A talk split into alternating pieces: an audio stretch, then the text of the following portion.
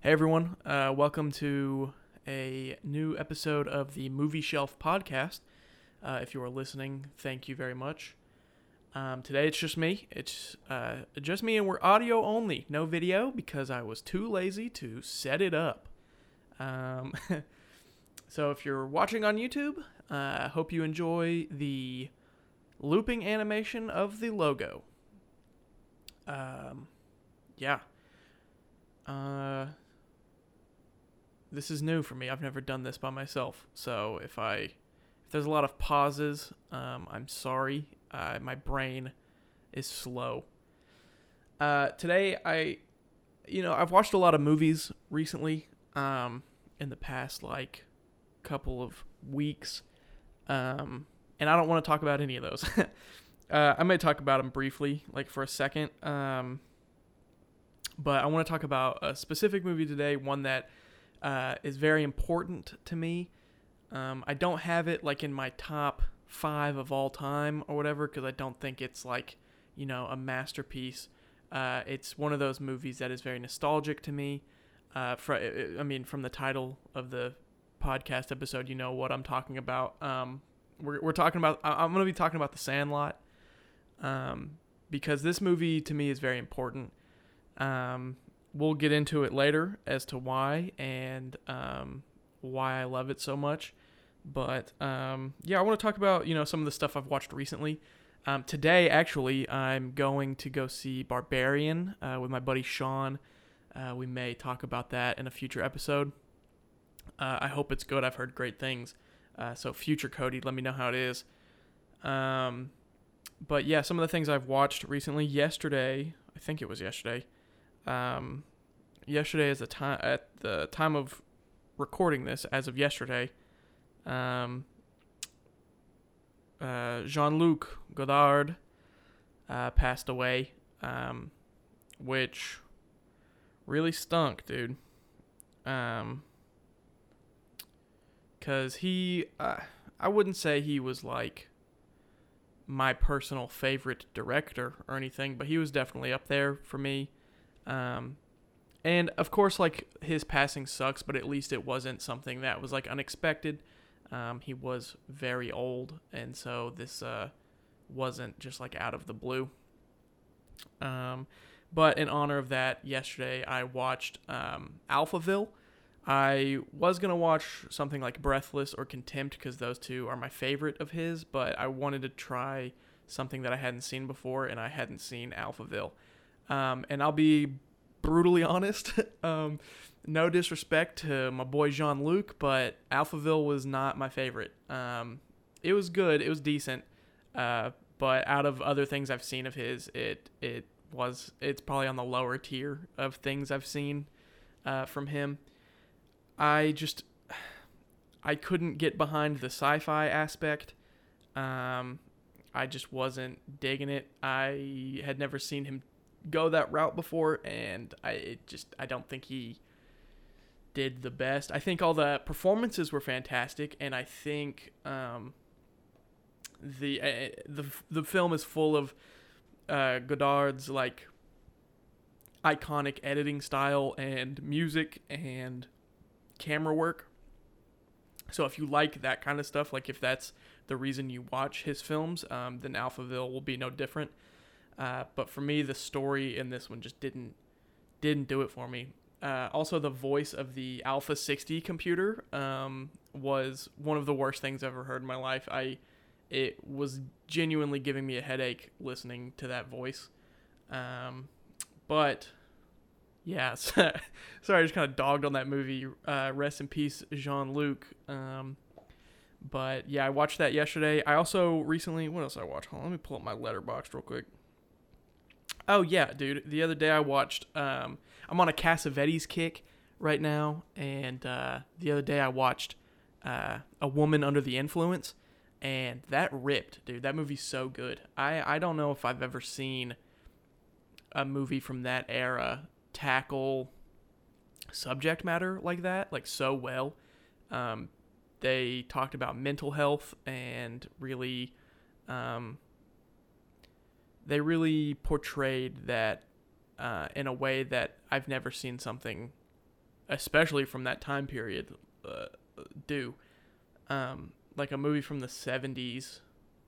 Like this movie's older than like well this movie's what almost 50 50 years old almost. When did this movie come out? 74. Yeah, so yeah, it's almost 50 years old.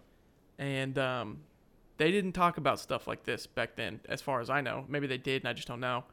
Um but it was a perfect representation of like someone who's going through mental health struggles in a time where mental health is not talked about or um, properly taken care of.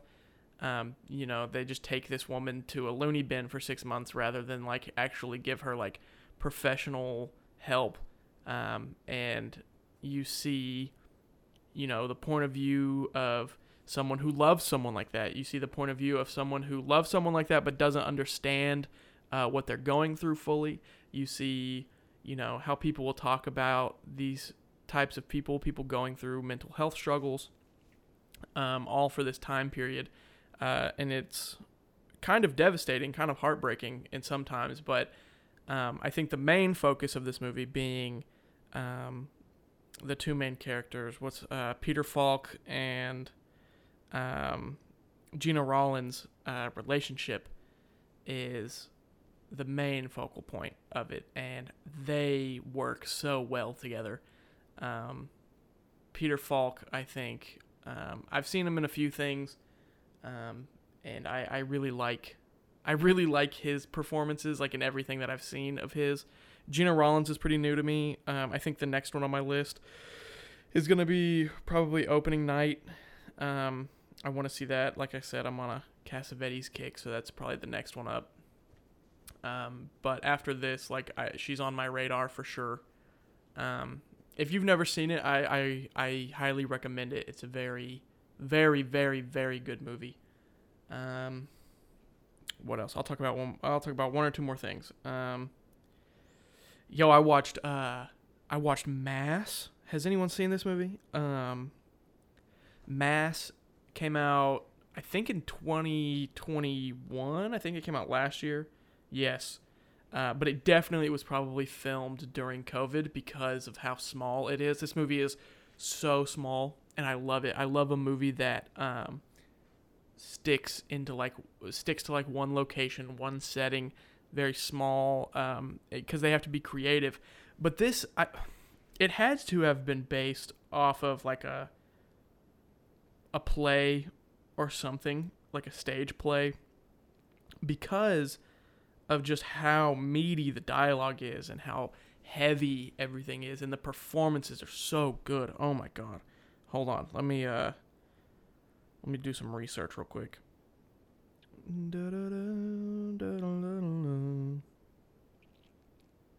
Yeah, I don't think it was No, it's just uh it's just written ho- whoa. Hold on so it's written and directed by Fran Kranz. Um, interesting name. I just clicked on that name and realized that it's Fran Fran Kranz is the stoner dude from Cabin in the Woods. He made this movie. Oh my gosh. Yeah, dude. That yeah.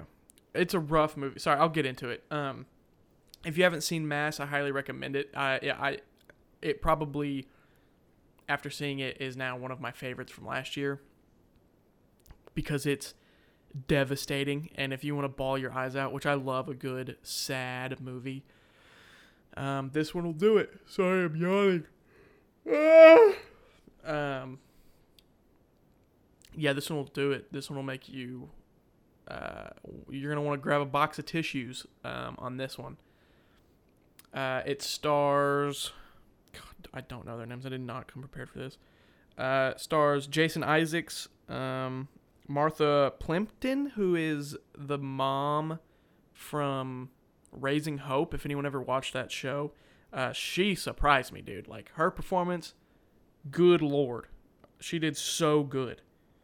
Um, Ann Dowd and Reed Bernie, Birney, I don't know they crushed it. Everybody, th- those four main characters do some incredible acting. Like the fact that this was not recognized at any award show that I know of um, blows my mind because there's just some talent on screen when it comes to these performances. Um, they draw some emotions that like I like the fact that I gotta. Oh, sorry. Before I get into this, I gotta talk about what this movie's about. So the movie is about two sets of parents that have recently gone through a horrific trage- tragedy. Uh, I won't go into what it is because it kind of unfolds throughout the movie, and I think you should experience that. But they've recently gone through a tragedy, and they are meeting up to discuss this tragedy and to talk about it. Um, and it's rough. It is a rough conversation that you are seeing these two broken families uh, talk about, and oh, it's rough. And it, it's it's they do such a great job of portraying these characters that it it feels so real. Like it feels like these characters went through this. Um, as far as like editing wise, um, th- they get really creative with some camera angles and camera work and um, blocking, like character blocking, um, with how limited the space is and how limited the setting and everything is.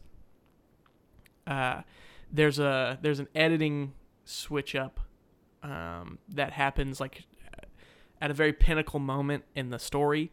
Um, the camera does something uh, that I thought was beautiful. Um, I screw it. I'll say it, I don't care. Um, it, the whole the film changes aspect ratios halfway through the movie um, at like a very pinnacle moment, and it it it, uh, it itself almost brought a tear to my eye just because of how beautiful and well timed it was. Um, I was surprised by it. Um, yeah, Mass, check that out if you haven't.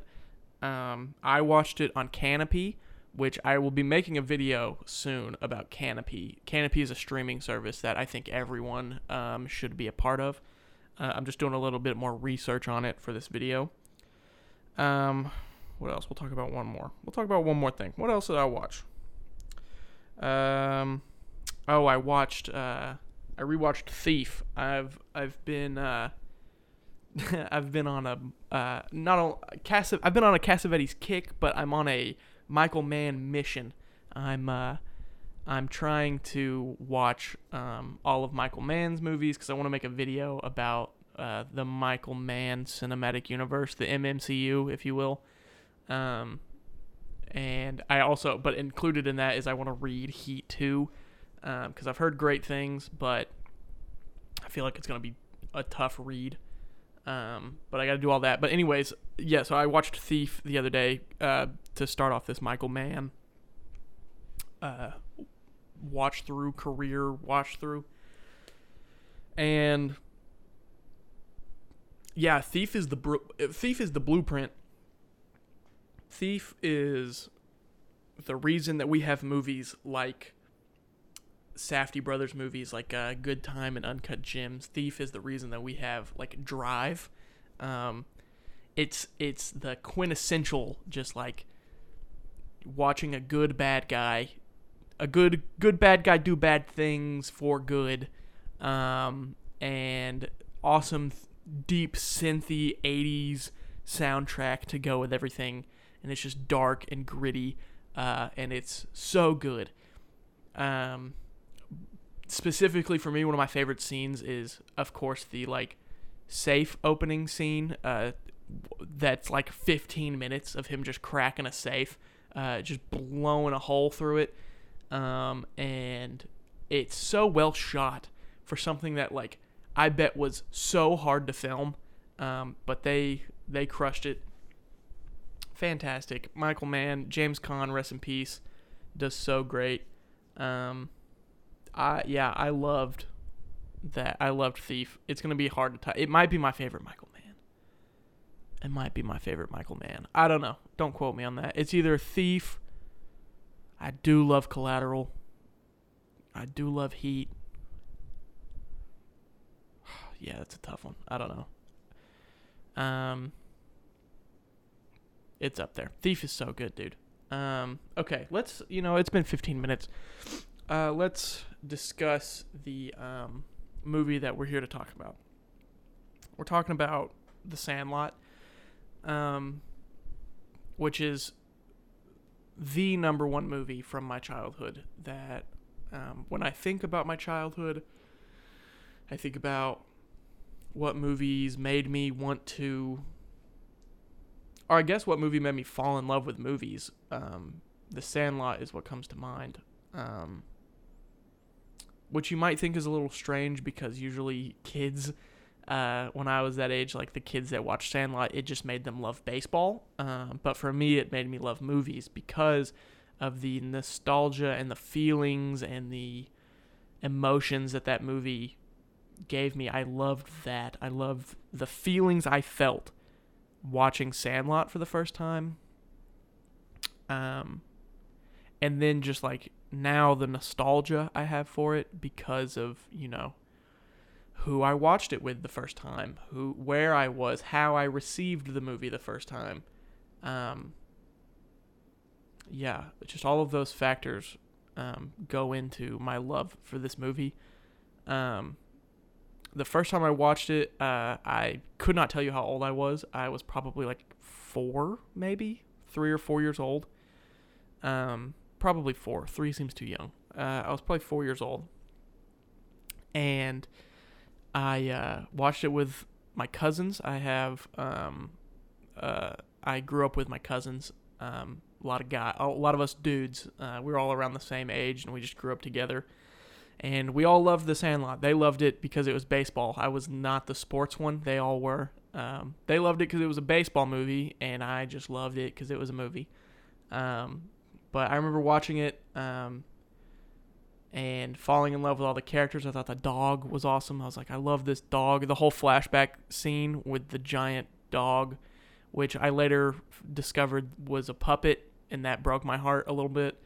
Um, all of that stuff I loved. But one thing I remember specifically was um, there's the scene where uh, Benny jumps over the fence, and then the dog jumps over the fence after him uh, and he looks up, and it's a slow mo shot of the dog, and Benny looks up, and he says, "Oh shit," and um, when I when I was four years old, I didn't know that that was a swear word, uh, but all my older cousins did, so I just repeated it. I was like, "Haha, oh shit," and they all were like, "Uh, you can't say that," and so they ran and told my mom, and my mom was like, "Cody, we don't say words like that," and I was like so confused because I didn't know what that meant. So maybe that's part of the reason why it's uh, why I loved it so much because it felt bad, like it had that bit of like rebellion to it.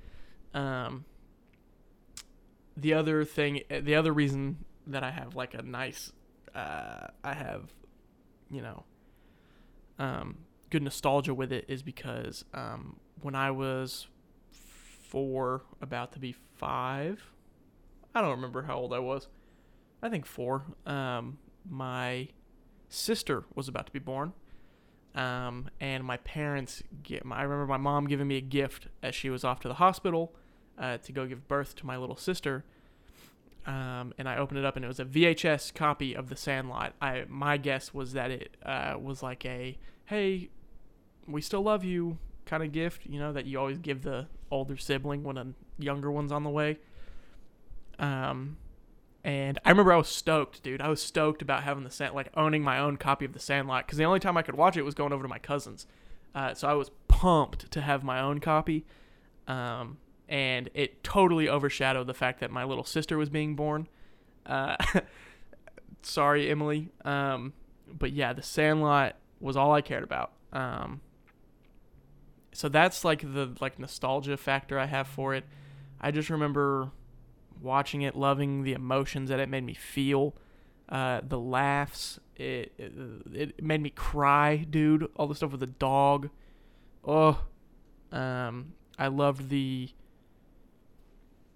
I love the camaraderie between all the kids, all the memorable scenes, the tobacco scene, uh, the treehouse scene, the chase scene through the movie theater and through the uh, Fourth of July uh, thing, the parade, all of that stuff. It, it, all just great stuff that my little kid brain ate up. And even to this day, like I still love this movie. I recognize that it's not like a piece of cinema masterpiece and we're to get some, you know, special Arrow video release anytime soon. But um I I do kind of hold out hope that one day, now that we're getting a WALL-E criterion and we're starting to get some like maybe we can maybe we can push for a Sandlot criterion, who knows. Uh, I sh- I would buy the entire stock. I would buy all of them and just give them away. Um, so Criterion, if someone at Janus Films is listening, um, please put the Sandlot on the Criterion collection. Um, I will make the. I've already made the artwork for it. Um, you can check it out on my Instagram. Um, yeah, you can steal it. You don't even have to pay me for it. Just make, just put it on freaking, just put it on Blu-ray in the Criterion collection, dude. Um, sorry. Um, The Sandlot, dude. I love it. There's a lot of movies actually from my childhood that that stick out to me. Spy Kids is one of them. Spy Kids one and two. Um, I uh, the Little Rascals, dude. Oh, freaking heck, dude! I loved the Little Rascals. Uh, Osmosis Jones, uh, all kinds of stuff, dude. Um, I also think like a big thing was I just I think I just loved physical media, which I still do. Like physical media is so important. Um, but I loved it even as a kid. Like my parents tell me all the time that I was a, like they could just put before I could read, they could just put the tape, not even like with the box art, just the tape that had the title of the movie, VHS tape title of the movie on it. They could sit out three in front of me and I would be able to pick which one was which because I knew just based off like I just memorized the tapes um, and like what they looked like. And they've told me stories of like them waking up at four in the morning because they hear the TV on and they walked in there and little four or five year old me sitting on the floor three inches from the TV watching Veggie Tales or whatever. Uh, and I got up, put it in the VHS myself, put it in the VCR myself, and uh, started watching whatever. I, I think I just loved the idea of um, physical media. Even like during Christmas, um, any any gift that was shaped like a VHS or a DVD was always like the first one I opened because um, I was like, I, I, was just pumped to have it. Um, and even still to this day, like anytime I purchase a movie or now I purchase like my wife and I have a record collection. We collect board games and books and stuff like that. Any like physical copy of something, I still get pumped about. Like even if I buy movies, I'll leave the store like with a sense of fulfillment and a sense of like pride. I guess I don't know. Maybe I should, maybe I shouldn't feel that. Uh, but then like putting it on the shelf where it goes and like that collect that sense of collection. Other collectors out there will understand what I'm talking about, but that like passion that's inside of you for it is like is insane and I and whenever I think back and like try to figure out where that passion came from, I always go back to when my mom gave me the Sandlot uh, before my sister was born. Um, I think I remember watching Sandlot for the first time, and that's what I, I remember the emotions that it made me feel, um, and how I wanted to someday make something that could make somebody else feel those same feelings. Um, it all started with the Sandlot, which is crazy. I've owned the Sandlot on every phys- in any any form possible um, since then, except Laserdisc. Was was there even a? Let's see. I had a VHS, I had a DVD, a Blu-ray. Um, I don't know if it's on 4K, but if it is, I'll get it. Um, was there a Sandlot Sandlot Laserdisc? No way, there was. there was a Sandlot laser disc. It's on eBay for fourteen dollars. Hmm. Do you think? Let me. I'm gonna text Sierra. I'm gonna text Sierra, my wife. I'm gonna text her right now, and I'm gonna say, "Can I buy the Sandlot on laser Laserdisc?" and she, I guarantee you, is gonna reply with what or what's that, or what's the laser, what's a laser disc. Five dollars shipping isn't bad. Fourteen. Uh, can I trust this person? They don't have any reviews. I have no way of watching it. Ghost in the Shell premium box laserdisc three discs Japanese anime set. What? Dude, box art for laserdiscs kind of smacked. They look like albums, but like. Yo, that's crazy. They're more than a team. They're the best buddies in the entire history of the world. That's true. They were all great friends. Dude, who's your favorite Sandlot character? Oh. I mean, everyone wants to be Benny because he's like the cool one, but. You know, I really related with Ham growing up because, you know, I was the fat, fun, uh, comedic relief. Uh, Squints might be my favorite. I did love Squints even though he kind of like sexually assaulted that lifeguard. Um, but they did get married. Uh, in the th- in the third one, you find out that they get that they get married and they have like 20 kids or something like that. So Squints and Wendy Peppercorn were going at it uh, like wild rabbits. Uh, yeah, yeah, was awesome. They're all great, dude. I don't know. Mm. I'm going ham. Ham's my favorite. Just because that scene where he's throwing off all the all the batters, like whenever he's uh, whenever he's the catcher. Uh, that scene is fantastic. Uh, the you play ball like a girl, the everything like that. You're killing me, Smalls. He's just got all the great lines. Um, that, and so yeah, you can't. I mean, you can't not recognize him for that. You got to pay credit where credit's due. You know. Um, Benny also had some great lines. I mean, Smalls iconic, uh, but Smalls a little Smalls a little wimp. If you identify with Smalls, dude, I'm sorry, you're a beta. Um, could you imagine if the this whole episode was just me? Uh, if you you know, if you didn't watch The Sandlot growing up, dude, you're a freaking Sigma male. Um.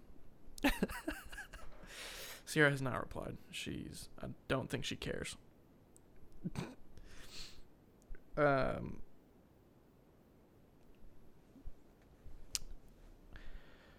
Yeah, dude, ham. I guess I'm ham still to this day. Team ham all the way. The great Hambino. Let's talk about the soundtrack real quick, dude. The soundtrack for The Sandlot uh, was killer. Let's go. Let's look at. Let's see what we have. Um, it's just like iconic. Just all the. I mean, it's got tequila. Was tequila during the the at the fair when they're all puking on the ride? Was that when tequila played? Cause that was iconic. Sorry, I'm looking for the soundtrack. Oh, the lion sleeps tonight, dude. When they're in the when they're on the when they're on the treehouse making s'mores. Yeah, classic. This magic moment. So much. There goes my baby. Green onions, dude. Dude, there's some gold on this soundtrack, and the movie just captured that era perfectly. Granted, I was not alive during that era, so I don't actually know if it's perfect, but I will say it makes me nostalgic for that era, uh, regardless of me being a part of it or not. Um, the dog is awesome. Oh yeah, so earlier I mentioned that uh, in the flashback scene, you know, the forever, forever when Squints is telling the story of the beast. Um, when I was a kid, dude, I was like, damn, that's a big dog. I was like, that dog is huge, dude. Uh, and then I grew up and I found I either watched the DVD with the commentary. I bet that I think it, that's what it had to be, or I saw like a behind the scenes picture, uh, and it's dudes in a in a costume. It's like two guys in a giant dog puppet costume, which now looking back, like obviously that's what it is. But when I was a kid, dude, I was like, that is the biggest dog I've ever seen. Um, and yeah, so whenever I saw that or heard them talk about it, it kind of crushed me just a little bit. Um, okay, so we can't talk about the Sandlot without recognizing the sequels. Yeesh. Yeah, we're gonna have to talk about those. Oh, that sucks. Okay. So The Sandlot was then followed up by The Sandlot 2. Let's talk about The Sandlot 2 for a second. This one sucks. this one is not good. Um, it. Sorry. Um. Yeah, it's not good. It it really tries to just relive the magic of the first one, and it does not do it. Um, it's it's literally the exact same movie, just set in the '70s, I believe.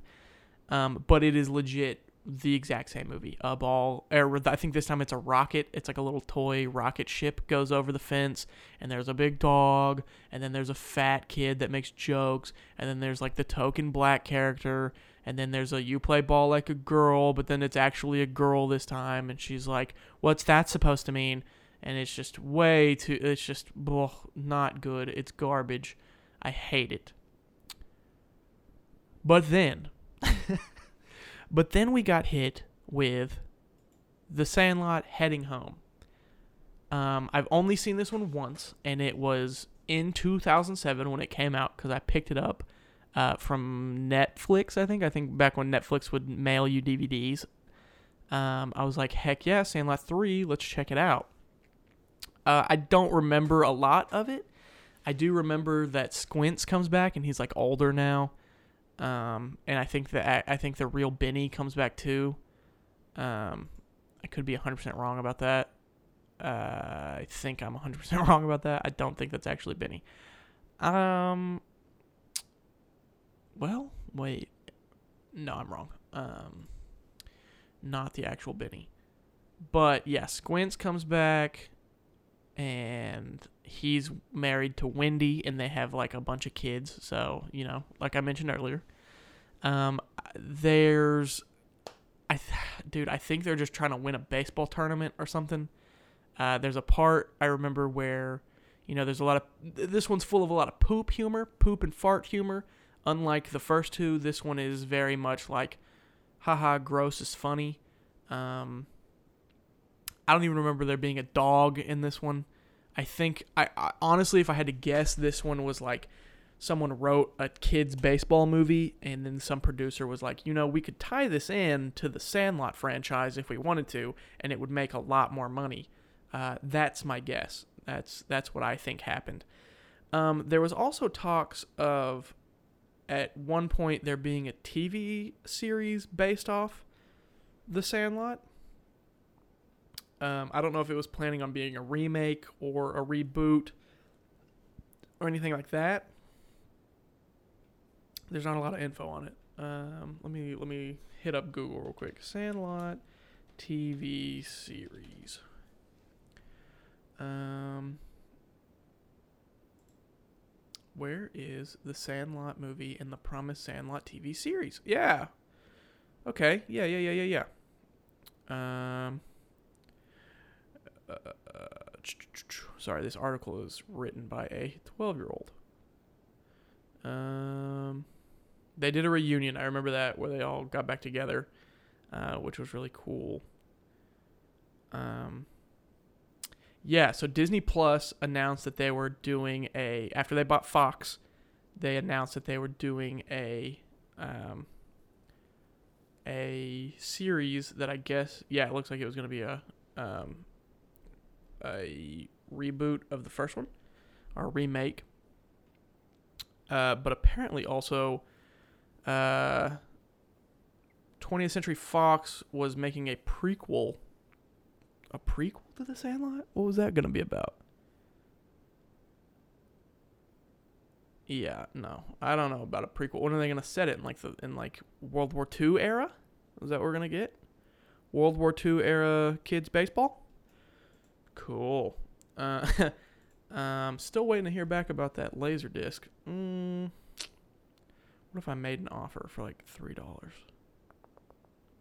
It's kind of dope, dude. I wish I had a laserdisc player, but I don't. Do they? How much is a laserdisc player? Let's look. Let's look at that. Laser disc player. Oop. Um, here we go. eBay laserdisc players $250, bro. What?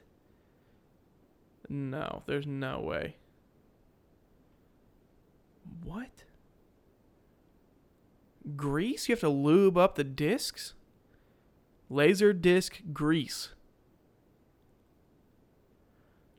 What? Is that why this thing failed? There's so many different parts on here. I feel like this failed one because it's huge and clunky, but also because there's just like a billion pieces to it, and I bet it was hard to m- maintain. A thousand dollars for the Sony HIL C2EX High Vision Muse Laserdisc player with remote. A thousand dollars. Zero bids, by the way. Um. Yeah, no. Bump that. We're not doing that. Um. Let's see. What was the best selling laser disc? 20 laser discs that are still extremely valuable. Here we go. Here we go. Oh, the tw- oh, the Twin Peaks visual soundtrack? Oh my god, I sh- thumped the mic. Sorry about that. Um Yeah, sorry. The Twin Peaks visual soundtrack, which pairs Angelo ba- Badalamenti's Twin Peaks score with silent video footage shot by a Japanese TV crew visiting the locate the shooting locations where the series was shot. For a long time, the only way for David Lynch nerds to watch this was to track down the Japanese laserdisc or get their hands on a bootleg DVD. A few years ago, it did wind up on YouTube, even with the clips online, the discs are still popular. Uh, it sold for about $120 in the last year. Dang. Scream Laserdisc Mint mint condition Scream Laserdisc. That I could that would make sense because of how that one's like all about movies and media and um, stuff like that. Like I could see why that one. Uh, mint condition Black Christmas, I guess. Um, Tracy, I love you. Okay.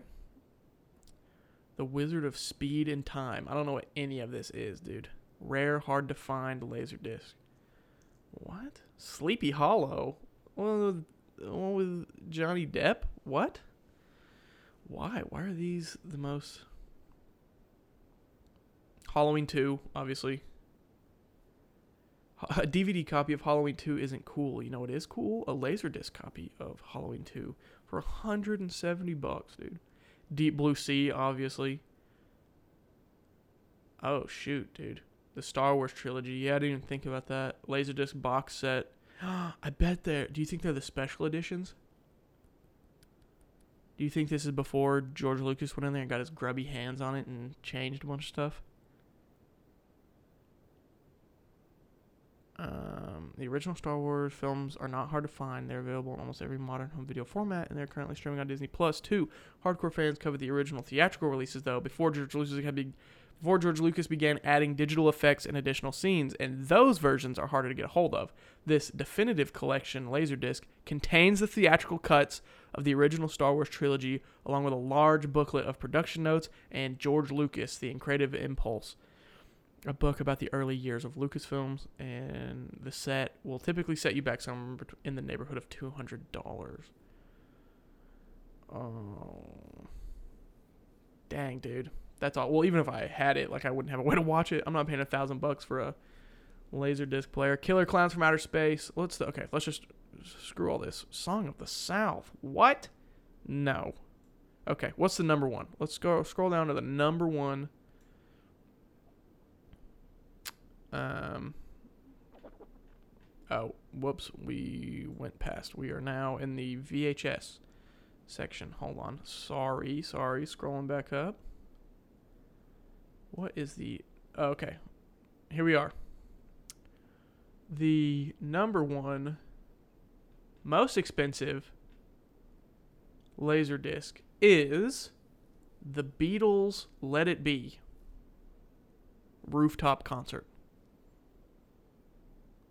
Really? That's it, dude? The Beatles' final album was conceived as the companion to a documentary film, which wound up capturing the blah, blah, blah, blah. The movie was released in 1970 and even won an Academy Award for Best Score.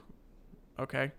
Uh, a home video release followed in the early 1980s, and then nothing, leaving Beatles fans to hunt down old copies of the VHS or the Laserdisc. While a new version of Let It Be, directed by Peter Jackson, is expected uh, sometime this year, uh, it hasn't depressed prices of the old copies. Laserdisc for two hundred and ninety-five dollars. Yeah, so still not even like like in comparison to like rarities of like physical media. That's like super like not that expensive compared to like what's the let's see I don't well God what's the the rarest DVD. Sorry, I know we're kind of going off the we're going off the rails here a little bit. Okay, here we go. 10 of the rarest DVDs and Blu-rays of all time. Let's just scrolling down to number 1. No, there's no way. There's no way. No. This says the Harry Potter Wizards collection. That's not true. You kind of round up with this people mentioning Harry Potter. It's one of the most valuable DVD and Blu-ray sets to exist. Harry Potter Wizards collection features a whopping 31 discs comprised of DVD, Blu-ray, and Ultraviolet. Uh, extended editions for the first and second film. This particular box set is going for over $1,800. What? They don't even add a picture of it? Okay, no. This, no, that's not true. That's not true. Okay, 10 of the rarest, most valuable DVD sets ever. Okay, let's go down to numero uno. Or okay, we'll do top three. How about that? Top three. Number three is Ultima Escape from Mount Drash.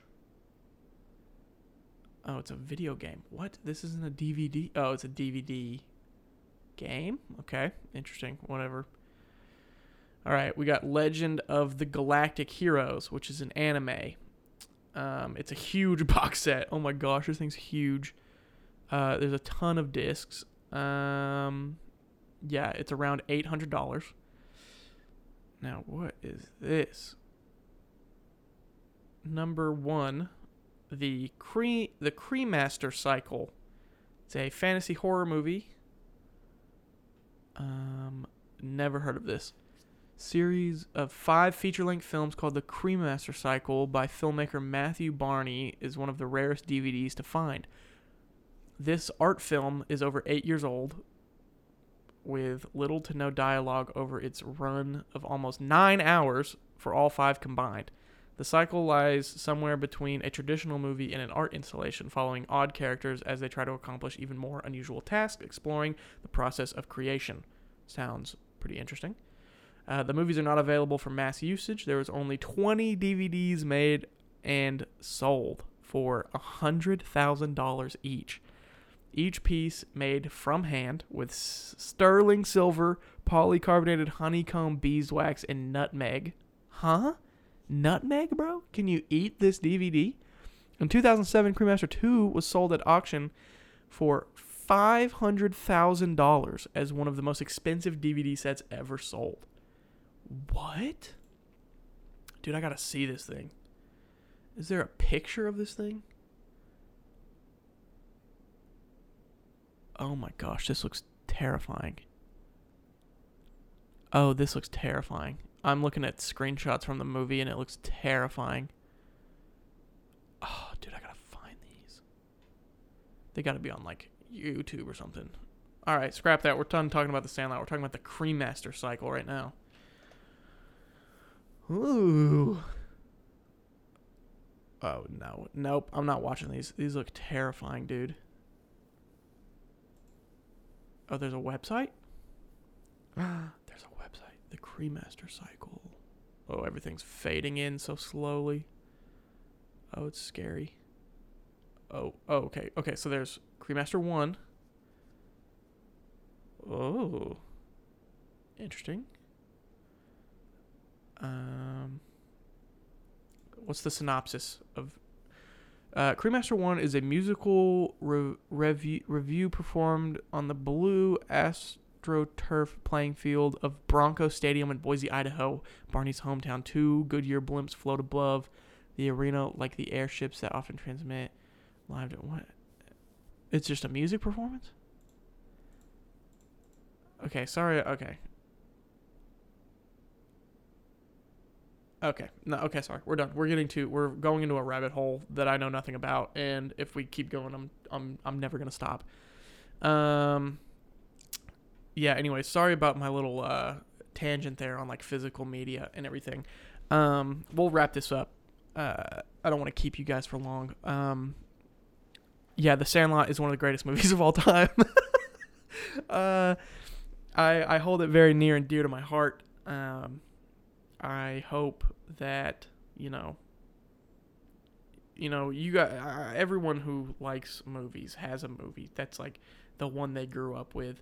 Uh, I know for my wife, she loves Anastasia and she loves Spirit, uh, which um, I will admit are not bad movies. I love I, they're they're both pretty good. Um, Spirit is Spirit rips. Spirit's pretty awesome. Um, but yeah, The Sandlot, that's my movie. That's the one that's like the one that will always be near and dear to my heart. I can't wait to have a kid one day um, and I can show them The Sandlot and see, you know, I, I re experience it for the first time through their eyes. Um, because I think that I, that is going to be one of the greatest moments of my life, honestly. I know that may sound sad, um, but I'm so excited for that. Um, and grant, I, granted, I, I can wait to have kids, um, but uh, so if you're my mom, don't get your hopes up. Uh, not anytime soon. Um, but yeah, I, I I think The Sandlot is my movie that really started my um, endeavor into film. Without that movie, I probably would not be right here recording this podcast. Um, so yeah, I, I, guess that's what I'll leave you with some homework uh, this week, or whenever you're listening to this. Um, find find a movie that you know the one that you grew up with, the one that you when you think back to your childhood, uh, that brought you so much joy and happiness. Um, I, I go watch it, go find it, go if it's streaming somewhere, awesome. If not, find it. Go to Amazon. Um, see if you can rent it on any streaming site. Find it and watch it and relive your childhood, feel the nostalgia. Um, and maybe it'll still hold up. A lot of times they won't. I will. Uh, I will warn you with that. A lot of times your childhood movies aren't going to hold up.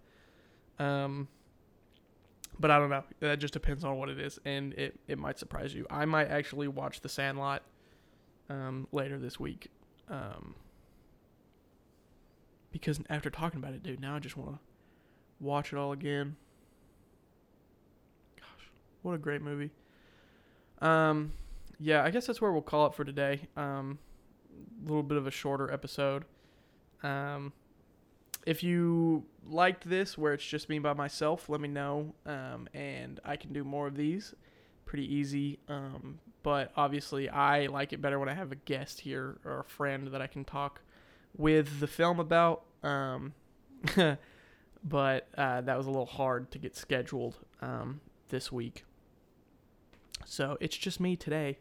Um, but yeah, I uh, thank you guys for listening. If you if you did, if you did, if you are currently listening and still listening, thank you. Um, this is the end of the episode. I love you all. Bye bye bye bye bye bye bye bye bye bye bye bye bye bye.